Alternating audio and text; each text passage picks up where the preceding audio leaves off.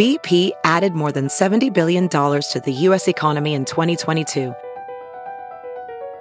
Investments like acquiring America's largest biogas producer, Archaea Energy, and starting up new infrastructure in the Gulf of Mexico. It's and, not or. See what doing both means for energy nationwide at bp.com slash investing in America. Russia hoped for a Chinese tourist boom in 2023. It's still waiting. In Russia, many believe that China's exit from zero COVID restrictions would provide a shot in the arm to the country's flatlining inbound tourism sector. Those hopes are now fading. Written by Li Pasha. Published in Sixth Tone, May 26, 2023. Read to you by Cliff Larsen.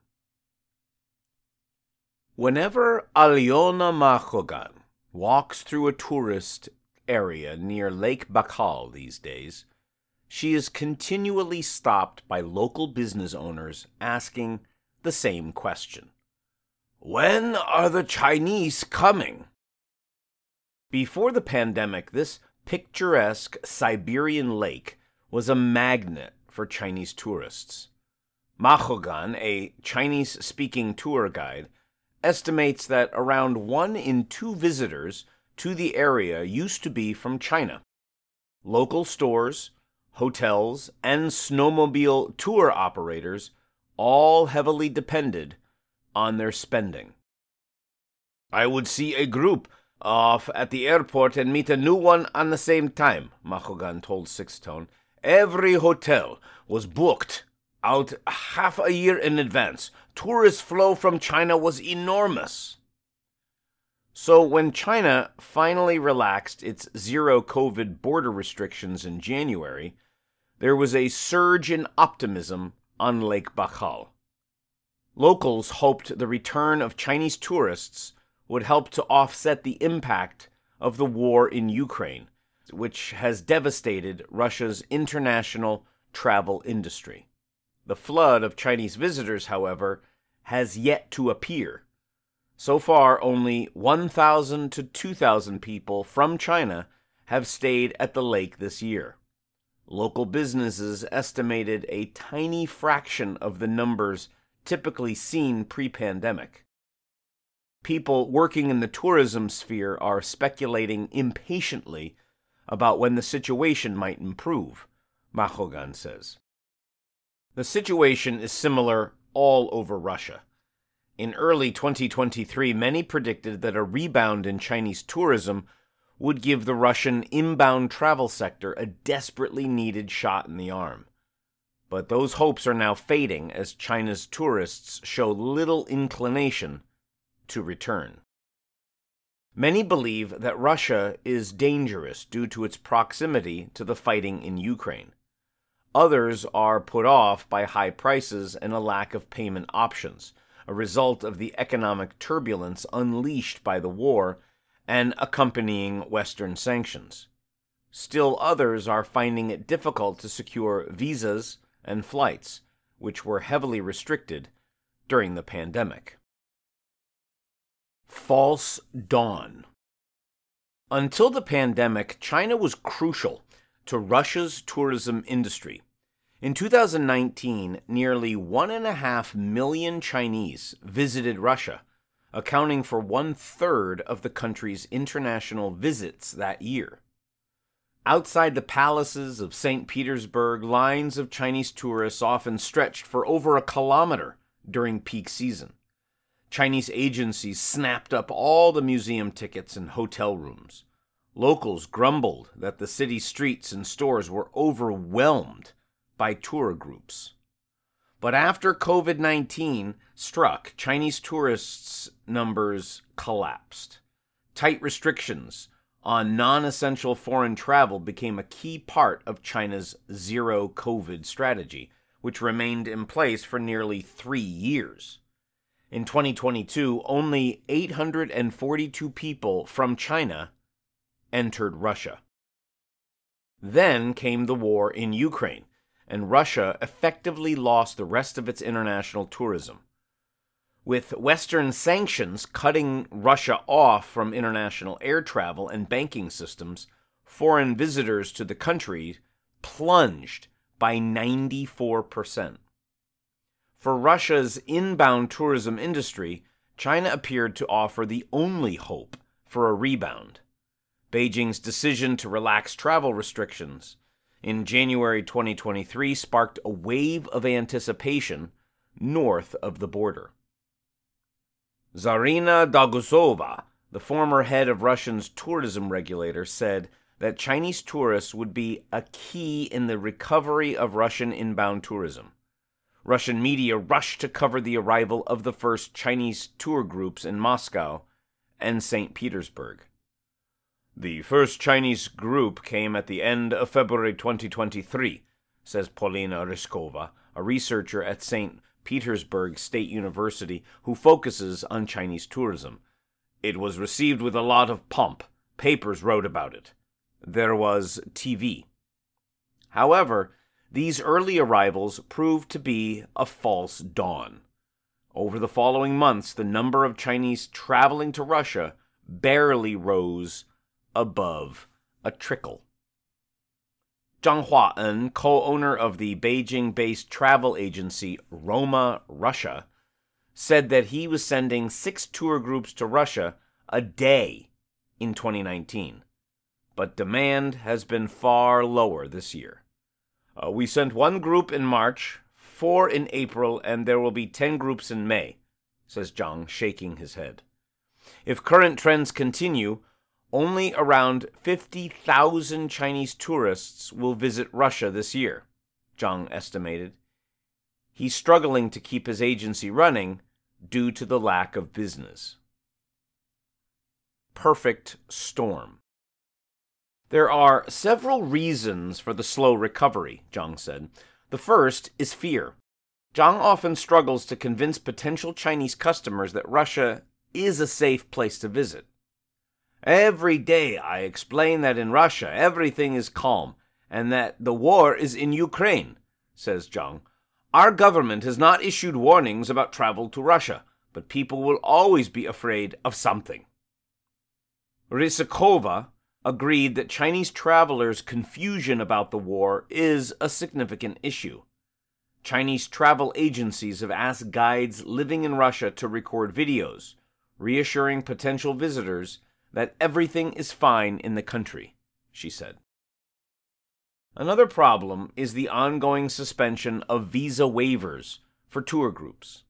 Between 2000 and 2019, both China and Russia allowed tour groups from each other's country to travel freely for 15 days without needing to apply for an individual visa, a policy that played a major role in fueling Russia's pre pandemic Chinese tourism boom.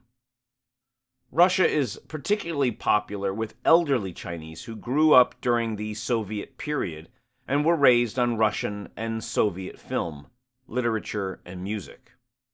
The visa waiver allowed tour groups to offer trips to Moscow and St. Petersburg for as little as 5,000 yuan, that's 710 US dollars, which were hugely appealing to these cash conscious older consumers. In 2019, over 80% of Chinese tourists traveled to Russia as part of a tour group. But the visa waiver was canceled during the pandemic and has yet to be reinstated. It's still unclear when or if the policy will come back into force. It used to be reported in our media that it would happen very soon, but now it's not even mentioned anymore says Ryzhkova. First, we thought it would restart in March, and then in April, says Zhang. Now we don't even think about it. I call the Chinese travel ministry every day to ask. The lack of a visa waiver is putting off many Chinese tourists from choosing Russia as a destination, Ryzhkova said. Anyone wanting to enter Russia now has to apply for an individual visa, which is a lot of hassle and is expensive. The visa fee is 1,200 yuan. Visas are not the only extra cost. Since the start of the war in Ukraine, prices for a range of goods and services, from tour guides to museums and train tickets, have doubled or tripled in price in Russia, Zhang said. Travel agencies have been forced to hike prices for their Russian tour packages, which also makes it harder to attract customers. Once in Russia, tourists have trouble paying for anything as Visa, MasterCard, and UnionPay no longer operate in Russia. Zhang's customers now have to carry Russian rubles in cash, which they purchase in China before the trip.